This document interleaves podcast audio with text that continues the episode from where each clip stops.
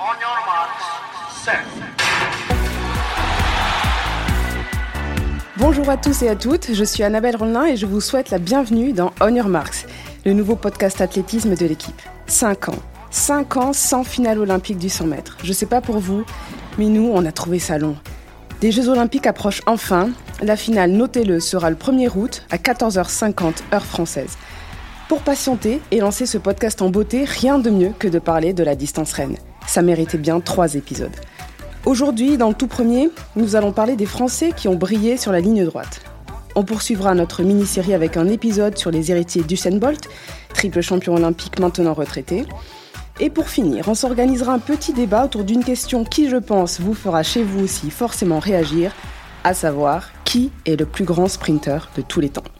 Pour cette première, j'ai la chance d'être avec Jean-Philippe Leclerc, directeur adjoint de la rédaction de l'équipe, et qui a couvert l'athlétisme sur 5 Jeux olympiques. Bienvenue Jean-Philippe. Bonjour. J'accueille également Jean-Denis Coca, rédacteur en chef de Omnisport à l'équipe, 3 JO à son palmarès. Bienvenue Jean-Denis. Bonjour Annabelle. Et enfin, notre invité qui nous apportera son expertise d'ancien athlète de très haut niveau, l'ancien recordman de France du 100 mètres, Ronald Pognon. Merci d'être avec nous Ronald. Bonjour Annabelle. Messieurs, à vos marques. Alors les Français font du 100 mètres. C'est vrai que ça sonne un petit peu moins bien que les Français font du saut à la perche, les Français font des les Français font des épreuves combinées. La ligne droite n'est pas une grande spécialité nationale, ce qui ne veut pas dire que la France n'a pas réussi à faire éclore quelques talents fous. Roger Bambuc, Christine Aron, Christophe Lemaître, Jimmy Vucco ou vous, Ronald. C'est d'ailleurs vers vous que je me tourne pour commencer. Vous êtes le premier Français à être passé sous la mythique barre des 10 secondes. C'était le 5 juillet 2005 à Lausanne, en série. Il y avait une petite brise dans votre dos, 1m8 par seconde, ce qui est quasiment parfait. Une piste rapide, des adversaires de gros calibre, Justin Gatlin, champion olympique à titre à l'époque, Francis Obikwelu, son dauphin, à Athènes.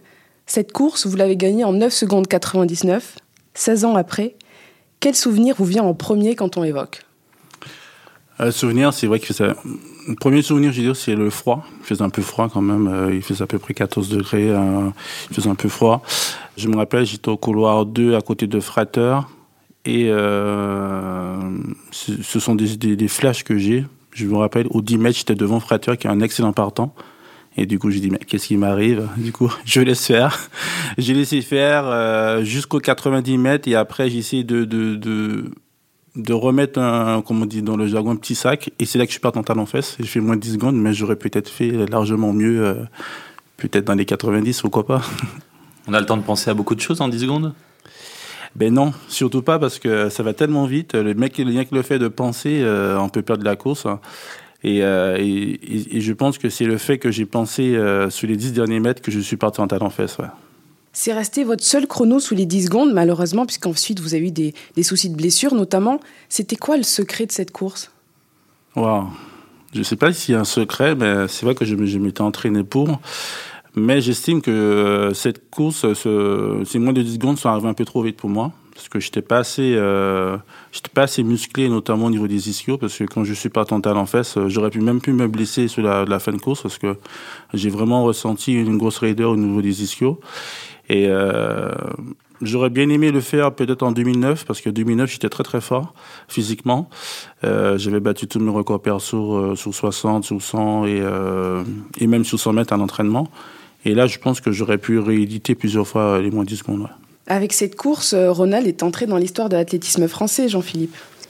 Totalement, oui, premier français sous les 10. Bon, à l'époque, on va pas se mentir, c'était plus vraiment une, barrière mythique au niveau, euh, au niveau mondial. Il y avait déjà des dizaines d'Américains, de, Jamaïcains, d'Anglais qui avaient déjà passé la, barre. Mais, euh, mais pour nous, Français, c'était euh, un chrono retentissant. Et, et je pense que En fait, l'histoire des Français du 100 mètres, c'est souvent une histoire de génération avec des gros creux au milieu. Et euh, il y a eu euh, la génération, évidemment, la génération euh, Bambuc. Après, il y a eu la génération euh, dont on va reparler, je pense, euh, Sangouma, Marie-Rose, le record, le record du monde de 4 x 100 de 90. Et, et en fait, je pense que Ronald, il a, il a réouvert la voie, il a réouvert la porte pour ceux qui ont suivi euh, derrière, que ce soit Christophe Lemaître ou, euh, ou, ou Jimmy Vico. C'est lui qui a, ouais, qui a réouvert la porte. C'est vrai, avant vous, Ronald, euh, le record de France était détenu par Daniel Sangouma, 10-02, le 29 juin 90. C'est une perf qui a une histoire un peu folle, en plus, euh, avec euh, ces histoires de, faux départ. Je ne sais pas si vous vous souvenez, Jean-Philippe. je vais vous rafraîchir la mémoire. Alors, ce soir-là, à Villeneuve d'Ascq, il, y avait, du très beau monde. C'était les Américains, amenés par le leader de l'époque, Leroy Burrell, contre Sangouma.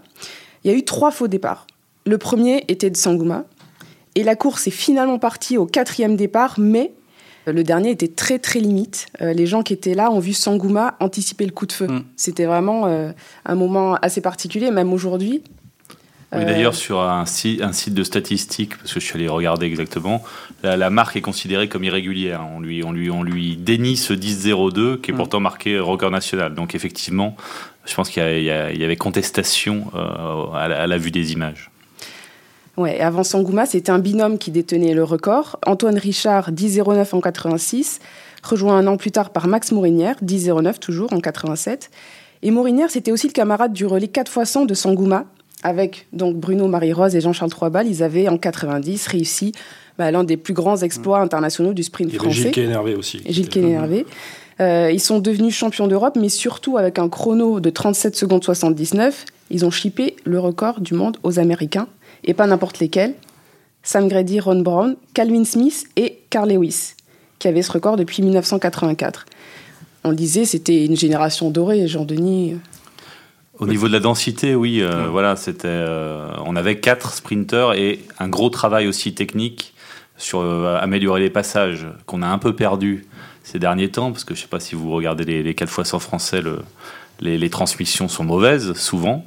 Euh, et c'est vrai que bah, jusqu'à la génération Lomat Vico, on n'a jamais eu une densité de, de 4 sprinteurs comme ça, entre 10-10 et 10-20 mmh. euh, en potentiel. Euh, donc, donc oui, c'était exceptionnel. Et c'est vrai que ça a remis le, 100 mètres un peu dans l'imaginaire français, parce que depuis Mambuc, il s'était passé du temps. Il y a Panzo qui était en, en, finale olympique en 80, mais des, des jeux désertés par les meilleurs spécialistes mondiaux.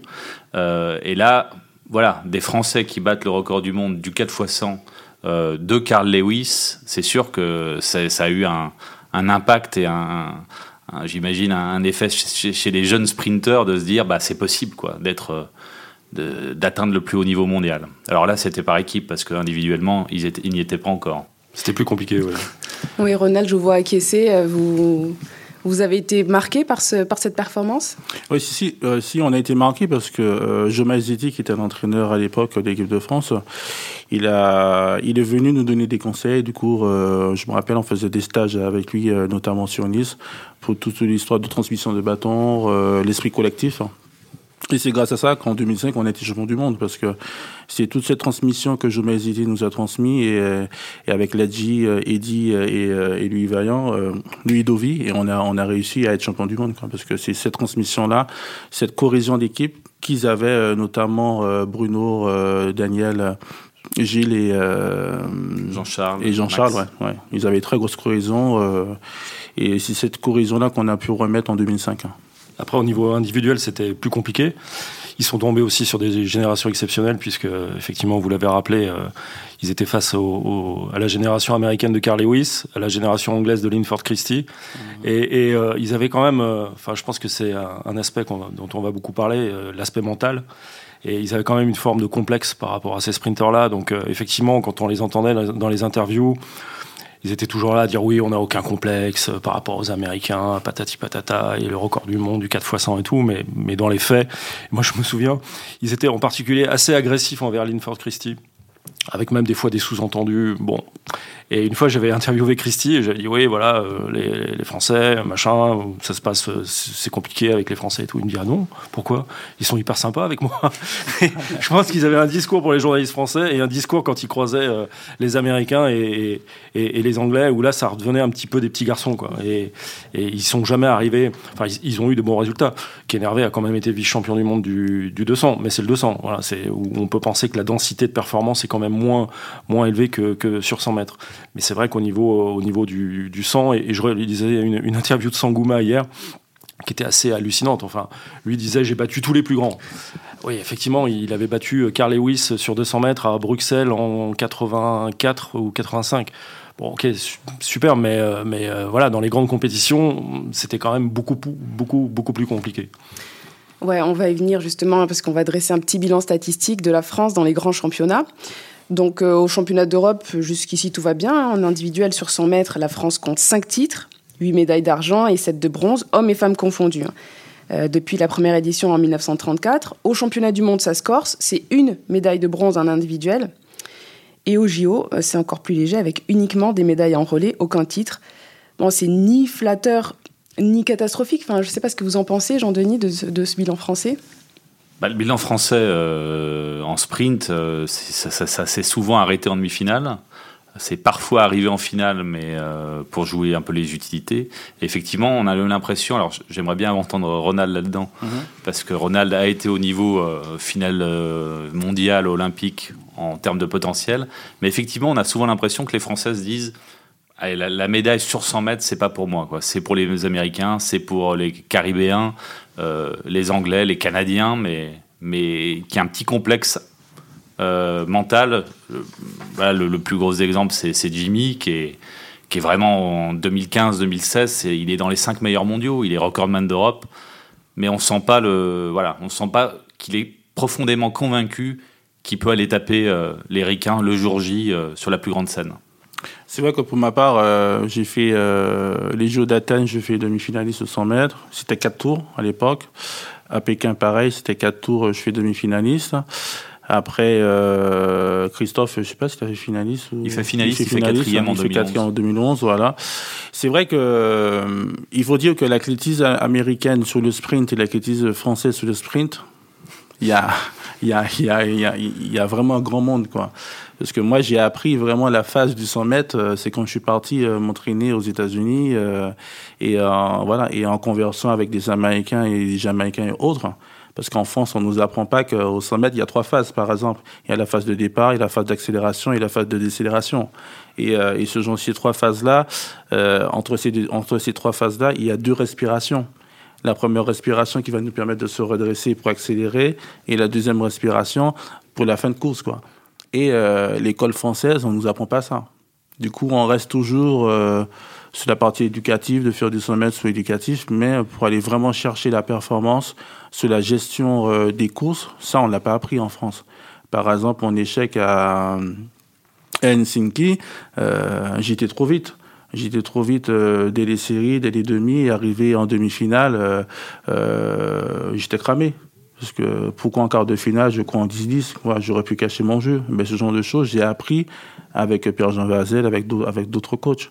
Et c'est cette gestion de course-là que nous, on n'a pas. La, la, la, la, passion du 100 mètres, on ne l'a pas en France. Il faut vraiment aller chercher euh, en Jamaïque, aux États-Unis ou en, Angleterre. C'est vrai que le 100 mètres en championnat, c'est une gestion euh, différente. Ça n'a rien à voir avec un meeting. Comme vous disiez, il y a plusieurs tours à passer. Euh, il y a cet aspect un petit peu de bluff. il y a des athlètes qui ont joué avec ça aussi. Ça, ça fait partie de la dramaturgie de cette épreuve.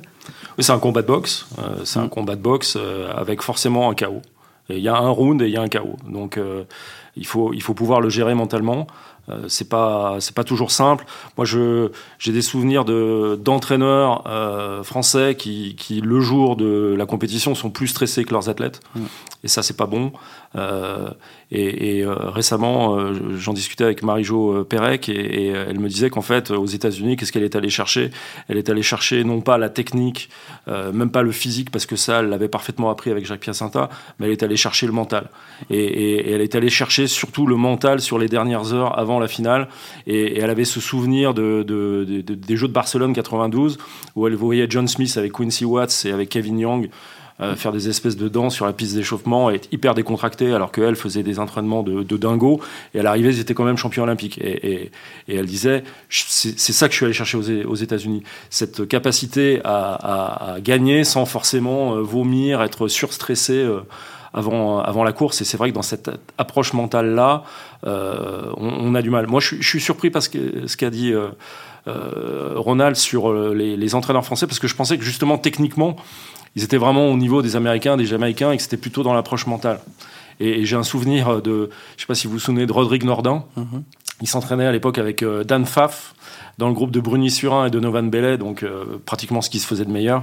Et, euh, je me souviens quand on allait euh, là-bas, donc c'était à Austin au Texas, c'était une sorte de plaisanterie parce que Fav disait toujours, tiens, aujourd'hui, Rodrigue, il va être extraordinaire à l'entraînement.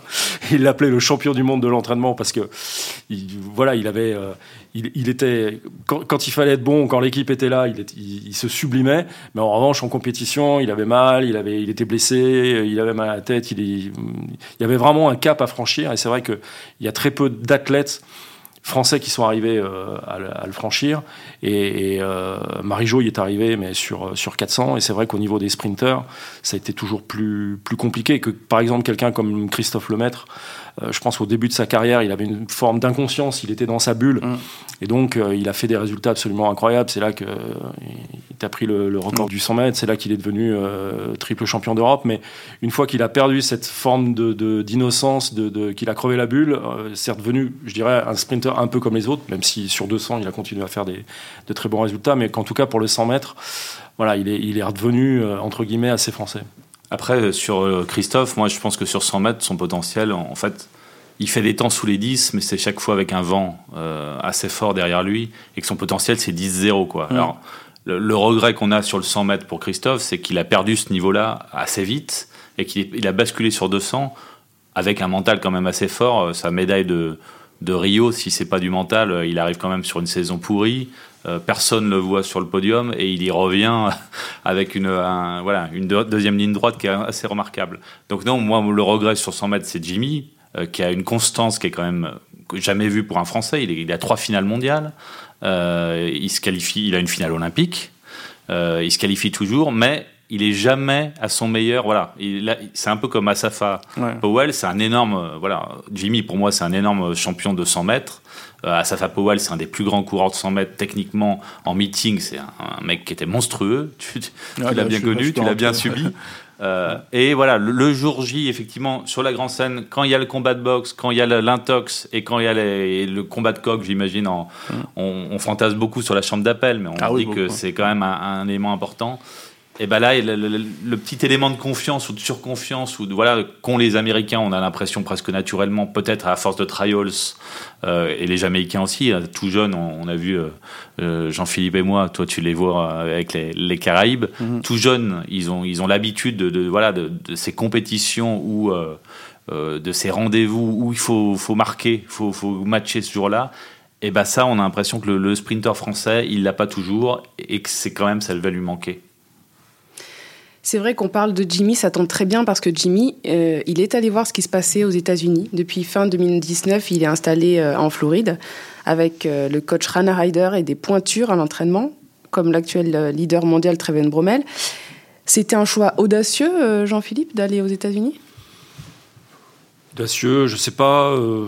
Pas tant que ça, je veux dire, il est quand même pas le premier à partir aux États-Unis. Euh, après, s'il suffisait de partir à l'étranger pour, euh, pour euh, arriver à vaincre tous ces problèmes, je pense que tous les athlètes français seraient aux États-Unis, seraient en Jamaïque, seraient en, au Maroc pour les longues distances. Enfin, donc je pense que il, suffit pas de partir. On peut partir avec ses problèmes et les trimballer avec soi. Et, et après, faut toujours se poser la question de savoir après un échec, est-ce que l'échec il est dû plutôt à l'entraîneur ou plutôt à l'athlète? S'il est dû plutôt à l'athlète, euh, ça va pas marcher. Là, le problème de Jimmy, c'est qu'il a quand même beaucoup changé d'entraîneur en assez peu de temps. Donc, euh, il peut y avoir comme ça des, des, changements qui sont salutaires parce qu'on casse une routine, parce qu'on casse des habitudes, parce qu'on va découvrir autre chose. Après, quand on casse trop souvent et que on, pour reconstruire, surtout que il est plus, il est plus tout jeune. C'est pas comme partir à 22, 23 ans. Donc, euh, donc voilà. Pour l'instant, il est avec les meilleurs du monde, avec sûrement euh, un des meilleurs entraîneurs, enfin un des meilleurs entraîneurs du monde de sprint. Pour l'instant, les résultats concrets, qu'est-ce qu'il fait de beaucoup mieux que ce qu'il faisait avec euh, avec les entraîneurs français euh, Pour l'instant, c'est quand même pas c'est quand même pas super clair. Et par le passé, il y a eu des exils qui ont été des totales réussites comme comme Marie-Jo Pérec, Christine Aron, Dan Philibert, alors que c'était John Smith, c'était Los Angeles, c'était les mêmes conditions. Donc c'est pas c'est pas John Smith et Los Angeles et UCLA qui ont mmh, changé. Mmh. C'est c'est bien qu'il n'y avait pas la même approche et pas la même démarche et il n'y a pas eu les mêmes résultats. Ouais, Ronald, je vous vois au, chef de, la tête. Euh, vous me disiez que, bon, c'est vrai que Jimmy, on l'a pas vu beaucoup courir ces derniers temps, mais vous me disiez que sur les courses qu'il avait fait en début de saison, il y avait des choses qui avaient changé euh, techniquement. Oui, si, si, il y, a, pas mal de choses qui ont changé techniquement. Mais je pense que le fait que Jimmy est parti aux États-Unis, il, aurait dû enchaîner plusieurs compètes là-bas pour, pour, vraiment travailler. Il est parti, euh, il est resté dans dans son jargon un peu français, de, de, chercher les bonnes courses. Moi, je pense qu'il aurait dû courir beaucoup pour vraiment travailler euh, la nouvelle méthode qu'il a apprise, parce que sa course a vraiment changé. Euh, quand on regarde sa course maintenant, il court plus en retenue, il n'est pas, il n'est pas euh, assez énergétique comme avant, il pousse pas comme avant, et là on sent qu'il est, qu'il est assez retenu, et on trouve, je trouve même qu'il a même pris un peu de proie. Je sais pas si vous avez vu ça, mais je trouve qu'il a pris du poids. Et puis au niveau mental, euh, il faut que quand on part aux États-Unis, euh, il faut euh, il faut tout oublier, hein. il faut tout réapprendre et, et faire courir, faire des meetings, enchaîner des meetings. Là, depuis le Covid jusqu'à maintenant, il en a, il a fait que 4-5 courses, pas plus quoi. Mm-hmm. Voilà, il aurait pu faire plein d'autres meetings comme ses, ses coéquipiers d'entraînement quoi. À sa décharge, oui, il part. Alors, à mon sens, un peu tard de partir en 2019 avec des jeux initialement en 2020. Mm. C'était à la fois courageux parce que je pense qu'effectivement, c'est aller chercher quelque chose qui lui manque. Donc, il y, a mm. une démarche qui est positive, mais un peu tard. Alors, bon, le Covid a, retardé, mais bon, je pense que ça ne l'aide pas non plus. Il a quand même un an sans course pour euh, voilà peut-être comprendre et mettre en application euh, en course et en compétition euh, ce qu'il faut, c'est compliqué. Et puis effectivement, tu parles de retenue. Euh, il s'est beaucoup blessé euh, ces derniers temps. Est-ce que euh, voilà, est-ce que il faut évacuer cette peur-là pour pour se lâcher sur 100 mètres? Et effectivement, c'est un effort tellement court, on peut pas avoir la moindre retenue. donc voilà, j'espère pour lui que qu'il arrivera et qu'il arrive à évacuer cette cette angoisse-là. Le 100 mètres, c'est une histoire de répétition. Et s'il ne répète pas ses départs, ses mises en action et autres s'il reste toujours euh, dans l'attente de la meilleure course ou autre, euh, il va jamais, va jamais faire une course parfaite. Et euh, le fait de changer d'entraîneur, d'avoir une nouvelle méthode d'entraînement, il y a tout ça aussi. Il faut c'est pour ça qu'il faut qu'il court, il faut qu'il se libère. Et c'est en pratiquant comme ça qu'il qu'il va mieux se libérer. Mais après, il faut, il faut faire les répétitions à, sous haute pression. Mais oui. C'est un peu comme tirer des pénalties à l'entraînement, ça ne sert mmh. pas à grand chose. Mmh. Et là, euh, regardez ce qui s'est passé avec, euh, avec les dernières sélections euh, américaines où il y a eu un niveau incroyable et une règle impitoyable.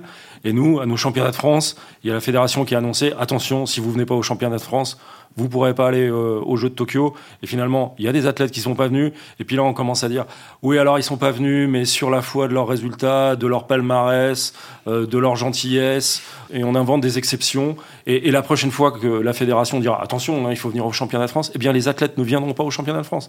Et donc, ils auront pas cette, cette, cette, pression du championnat euh, d'enchaîner les tours, euh, quitte à courir sur les premiers tours sur des adversaires moins forts, mais après à se mobiliser pour la finale. Non, ils vont continuer à courir les meetings qu'ils ont envie de courir quand ils ont envie de les courir, et après ils vont arriver au JO, ils vont être là, ah mais non, mais là, euh, oui, on n'était pas préparé, on n'avait pas les bonnes conditions, le, le, décalage horaire, je ne sais quoi. Non, je veux dire, c'est la répétition, oui, l'athlète c'est la répétition, la répétition, la répétition, la répétition. Mais si tu le répètes sur ton stade face à tes copains, ou si tu le répètes face aux meilleurs du monde tous les, tous les, toutes les semaines, c'est pas du tout la même chose. Et, cette répétition-là, euh, elle, est, elle est indispensable. Ben oui, c'est sûr, c'est sûr. Mais on a, on, a bien vu le l'un des euh, co-directeurs de la performance, c'est Midi Bala. Il a jamais fait des championnats de France, alors euh, voilà, peut pas te faire un donneur de leçons. C'est voilà, c'est ça. Alors du coup, il était à, l'époque, il était à fond et il fallait le prier de, descendre jusqu'à Narbonne pour qu'il fasse les championnats de France. Et il avait un surnom, je crois, non et, quand on l'écrivait dans l'équipe, il était très mécontent. Voilà. Alors, on a pas mal parlé des hommes. Euh, mais on l'a vu il y a quelques instants, la seule médaille mondiale individuelle sur le 100 mètres, euh, c'est l'œuvre d'une femme, Christine Aron, en bronze en 2005. Alors à l'époque, le podium avait eu un petit goût de déception pour l'antillaise. Euh, elle en attendait davantage. Jean-Philippe, vous étiez à Helsinki ce soir-là oui, c'est toute l'histoire de, Christine Aron et, des grandes finales. C'est-à-dire que c'était vraiment l'anti-Marie-Jo. C'est-à-dire que quand on voyait entrer euh, Christine dans une pièce euh, pour la conférence de presse, elle avait une espèce de prestance, c'était vraiment la reine Christine, on avait l'impression que rien pouvait lui arriver, et puis elle sortait toujours de saison avec des performances, euh, des victoires, etc. Et puis on avait l'impression que sur les grandes finales, je me souviens même une fois, c'était au championnat d'Europe en, salle, où c'était pas une si grande finale, mais où elle avait trébuché sur les premiers appuis, enfin bon, une catastrophe, je crois que c'était à, Madrid, et la déception. Et, et Marie-Jo que c'était exactement le contraire, c'est-à-dire que quand elle rentrait dans une pièce où à la conférence de presse d'avant-course, on voyait arriver une espèce de, grande fille toute voûtée avec une toute petite voix. Et une fois sur la piste, c'était une tueuse. Donc, donc voilà, donc il y a des choses qui s'expliquent, des, choses qui s'expliquent pas, des choses qui sont naturelles, des choses qui s'apprennent. Mais, mais effectivement, Christine, on peut pas lui reprocher de pas avoir essayé. C'était une fille qui était ultra sérieuse dans l'entraînement, qui s'entraînait, mais de façon parfois même inquiétante tellement elle s'entraînait. Et, elle a tout, tout essayé au niveau mental. Euh, elle est partie aussi aux États-Unis. À un moment, elle a pris une psy. On n'est pas vraiment certain que la psy l'ait beaucoup aidée euh, mentalement. Euh, on est même pratiquement certain du contraire. Donc elle a tout essayé, mais elle a, elle a toujours buté face à ce, à ce mur du, du, mental sur lequel ont buté quand même beaucoup de champions français. Mm. Quand on évoque le 100 mètres féminin, c'est vrai que Christine Aron, elle est détentrice du record de France, de, du record d'Europe, 10,73, mais la première française à passer sous les 10 secondes, bah, c'est Marie-Jo en 10,96. Euh, c'était en 91, alors que c'était pas vraiment sa distance de prédilection, mais c'est une performance qui finalement est dans la, lignée de ses qualités de sprint. Marie-Jo, c'est Bolt. C'est-à-dire qu'elle elle aurait pu, elle aurait pu, je pense, être médaillée du, du 100 jusqu'au 400 et euh, même à un moment on plaisantait en se disant de toute façon tu termineras sur 800 et elle disait non surtout pas. Mais euh, parce que déjà l'entraînement du 400 lui, lui, lui, faisait peur et l'effrayait. Mais, mais Marie-Jo, voilà, c'est Bolt, c'est Carl Lewis, c'est euh, Jesse Owens, c'est cette classe-là. Donc faut pas chercher forcément à comparer. Donc là, elle a fait un 100 mètres comme ça en passant et puis boum elle a, gagné. À un moment, elle a fait du. Son premier championnat de France, c'est sur 400 elle gagne. Mm. Euh, donc, euh, donc voilà. Et, sa première grande compétition sur 200 mètres, c'est les Jeux Olympiques, et elle gagne aussi. Donc, donc c'est, un potentiel et c'est une, personnalité comme euh, on en a. allez, une par demi-siècle et, encore, plutôt une par siècle. Alors, on l'a dit tout à l'heure, les français ont connu des, des périodes fastes. Et pour les femmes, c'était à la fin des années 90, début des années 2000, donc un peu après la, grande période de Marie-Jo. Et Christine Aron était l'un des piliers, avec euh, donc Sylviane Félix, Katia Bent, Odia Sidibé, Patricia Girard, Muriel Urtis, suivant les années. Avec le sommet en 2003 et ce titre mondial à Saint-Denis, Pourtant, Ronald, euh, au niveau euh, technique, euh, c'était pas un modèle, c'est pas vraiment un modèle cette course féminine. Je sais pas si vous vous rappelez, les passages étaient. oui, si, si, je me rappelle, je me rappelle très bien de cette course parce qu'on était juste après eux pour les garçons. Je me rappelle l'excellent départ de Patricia Girard parce que Patricia Girard, elle avait pris un excellent départ. elle avait vraiment mené le, témoin jusqu'à jusqu'à c'était Utis et, et Sylviane. Et puis euh, Christine Aron à l'arrivée, mais je, le parcours de Patricia et euh, entre Patricia et Lutti, c'est excellent. Quoi. On n'a jamais vu ça. Quoi. Même, même à l'entraînement, ils faisaient pas ce genre de passage. Et puis aussi, il faut dire que c'était, c'était, à Paris aussi. Du coup, ça les a poussés aussi. Oui, il y avait une ambiance particulière. Mmh. C'est, les passages, ensuite la transmission Félix Aron qui était un petit peu euh, plus chaotique. C'était un grand moment euh, d'athlétisme. Je ne sais pas si vous vous souvenez, euh, ah bah, C'était un super moment. De toute façon, c'est ce championnat du monde, pour qui les a vécu un peu dans le stade, c'était. C'était une super ambiance, quoi, 80 000. Euh, voilà. Les, les, Français ne connaissent pas forcément extrêmement bien l'athlétisme comme les Allemands, parce que j'ai vécu Berlin 2009, qui était vraiment chouette, mais on sent une vraie culture partout. En revanche, les, Français, les, les supporters français et les spectateurs français sont très chauvin, et donc quand, quand, des Français brillent, euh, il y avait, il y avait vraiment une ambiance fantastique. Euh, j'ai une grosse gros souvenir du steeple où euh, Bob Tarif fait quatrième finalement, mais il y avait une ambiance super. Rakil, la dernière ligne droite. Et le 4 x 100, oui, bah, de toute façon, il y, y a quand même l'exemple, et là c'était plus l'école de Piacenta. Si vous avez quatre filles qui vont vite, vous avez plus de chances d'avoir un, très bon temps. Donc, on parlait tout à l'heure de la, technique. C'est mhm. sûr que les Français, souvent, chez les hommes, ont compensé un déficit euh, de vitesse pure par une, meilleure technique. Mais bon, quand vous êtes les Jamaïcains, les Américains, et que le, bâton ne tombe pas, et que vous avez 4 mecs ou 4 filles en moins de 11, bon, bah, c'est quand même difficile de les rattraper. Et là, en 2003, vous avez Urtis euh, qui est dans le top, euh, qui est médaillé d'ailleurs euh, sur le 200.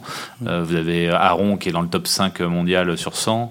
Vous avez Girard qui est une, une hordeleuse et une partante exceptionnelle. Et Sidiane Félix qui était quand même mm. très solide aussi. Donc, bah, bah, ça va plus vite que maintenant. Mm. C'est clair.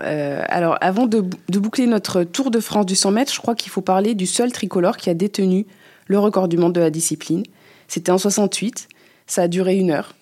Mais c'était, je le cite, extraordinaire et éphémère.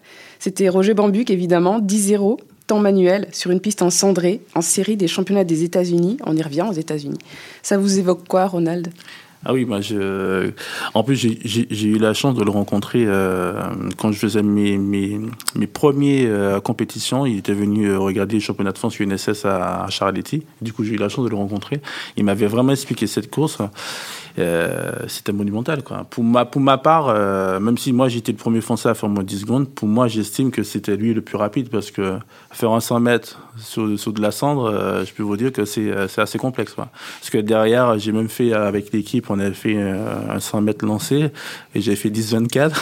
je me dis quand même, voilà, entre dans la tenue de dans la tenue de Jesse Owens, dans les chaussures, j'ai dit voilà, c'est quand même. Euh, moi, je pense qu'il avait, il avait vraiment le talent pour faire moins 10 secondes avec euh, les chaussures actuelles et autres. il faut se souvenir qu'à l'époque, quand même, il participe donc à ces fameuses, euh, ce fameux, ces championnats américains pratiquement contre la vie de la Fédé. C'est-à-dire mm. qu'il se bat pour aller là-bas. Parce que lui, il a cette intuition-là de se dire il faut que je vois ce qui se passe là-bas, et donc il, il s'invite, il s'invite lui-même là-bas. Et ce que je voudrais dire, c'est que on a beaucoup parlé de champion entier, et je pense que c'est quelque chose de très important si on fait un peu, un peu d'histoire. C'est-à-dire que avant la génération Bambuc, euh, il se passe rien. Pourquoi? Parce que la métropole se contrefout des Antilles, se contrefout des, des, des, euh, de ses colonies ou de ses territoires d'outre-mer. Au contraire des Anglais. Et pourquoi on a aujourd'hui un sprint caribéen aussi fort, un sprint jamaïcain aussi fort? Parce que déjà, au temps de la colonisation euh, britannique, il y avait des écoles, il y avait des universités où le sport était hyper important, où l'athlète était hyper important, où le sprint était hyper important. En France, il n'y avait rien. Il a vraiment fallu attendre la génération bambou pour qu'il y ait des lycées, des collèges qui soient construits, notamment aux Antilles, avec des pistes d'athlétisme, avec des profs de gym euh, envoyés là-bas ou formés sur place. Et là, on a commencé à avoir des générations. On a dit que c'était des générations spontanées, non, parce que c'était des générations qui enfin avaient les moyens de ces ambitions. Et après, on a eu cette longue histoire du, sprint, euh, du sprint entier. Euh, mais, tout ça, ça part de. C'est pas du hasard. Et derrière le sport, il y a toujours de la politique, de la sociologie, il y a toujours de l'histoire. Et c'est ça qui, rend les choses absolument passionnantes. Bien sûr. Et d'ailleurs, Roger Bambuc est devenu après une, personnalité. Euh, dans le monde politique, mais aussi en fait une personnalité euh, française euh, bah, connue. Ça a permis de, de, faire connaître le sprint. Oui, il était ministre du, gouvernement Rocard, mhm. et c'est c'est quelqu'un de, très, attachant. Et il m'avait dit une chose qui m'a toujours marqué, c'est effectivement à Sacramento, donc la fameuse nuit du sprint où il détient le record du monde pendant, pendant, euh, pendant une heure, il y avait eu un doute sur les chronos. Et, euh, euh, en particulier dans l'équipe, puisque Robert Parienté, à l'époque, était vraiment le pape de l'athlétisme, avait mis en doute le record de, de Bambuc et tous les records qui avaient été battus cette, cette nuit-là. Et, Roger avait eu cette phrase-là, il avait dit vous savez, dans l'athlétisme, il y a toujours eu ceux qui, étaient obsédés par les records et puis ceux qui étaient plutôt obsédés par la beauté du geste. Et, je pense que c'est toujours ceux qui seront obsédés par la beauté du geste qui seront. Enfin, je pense que c'est eux qui ont raison. Parce que si aujourd'hui on se souvient des Jeux Olympiques en Grèce, c'est pas à cause des chronos, c'est pas grâce aux chronos, c'est grâce à la beauté du geste, c'est grâce à l'histoire. Et je pense qu'il avait tout à fait raison. Oui, c'est pas mal comme mot de la fin. Et c'était pas mal euh, de se remémorer tous ces moments d'histoire. Ça donne encore plus envie que les JO arrivent. Voilà, on arrive euh, au bout de ce premier épisode. C'est passé très vite. Ronald, Jean-Philippe et Jean-Denis, je vous remercie d'avoir été avec nous pour raviver tous ces souvenirs. Je vous donne rendez-vous dans notre prochain épisode. Souvenez-vous, on parlera des héritiers de Bolt qui laissent son titre olympique vacant mais aussi un certain vide dans l'athlétisme. Merci de nous avoir écoutés, je vous dis à très vite.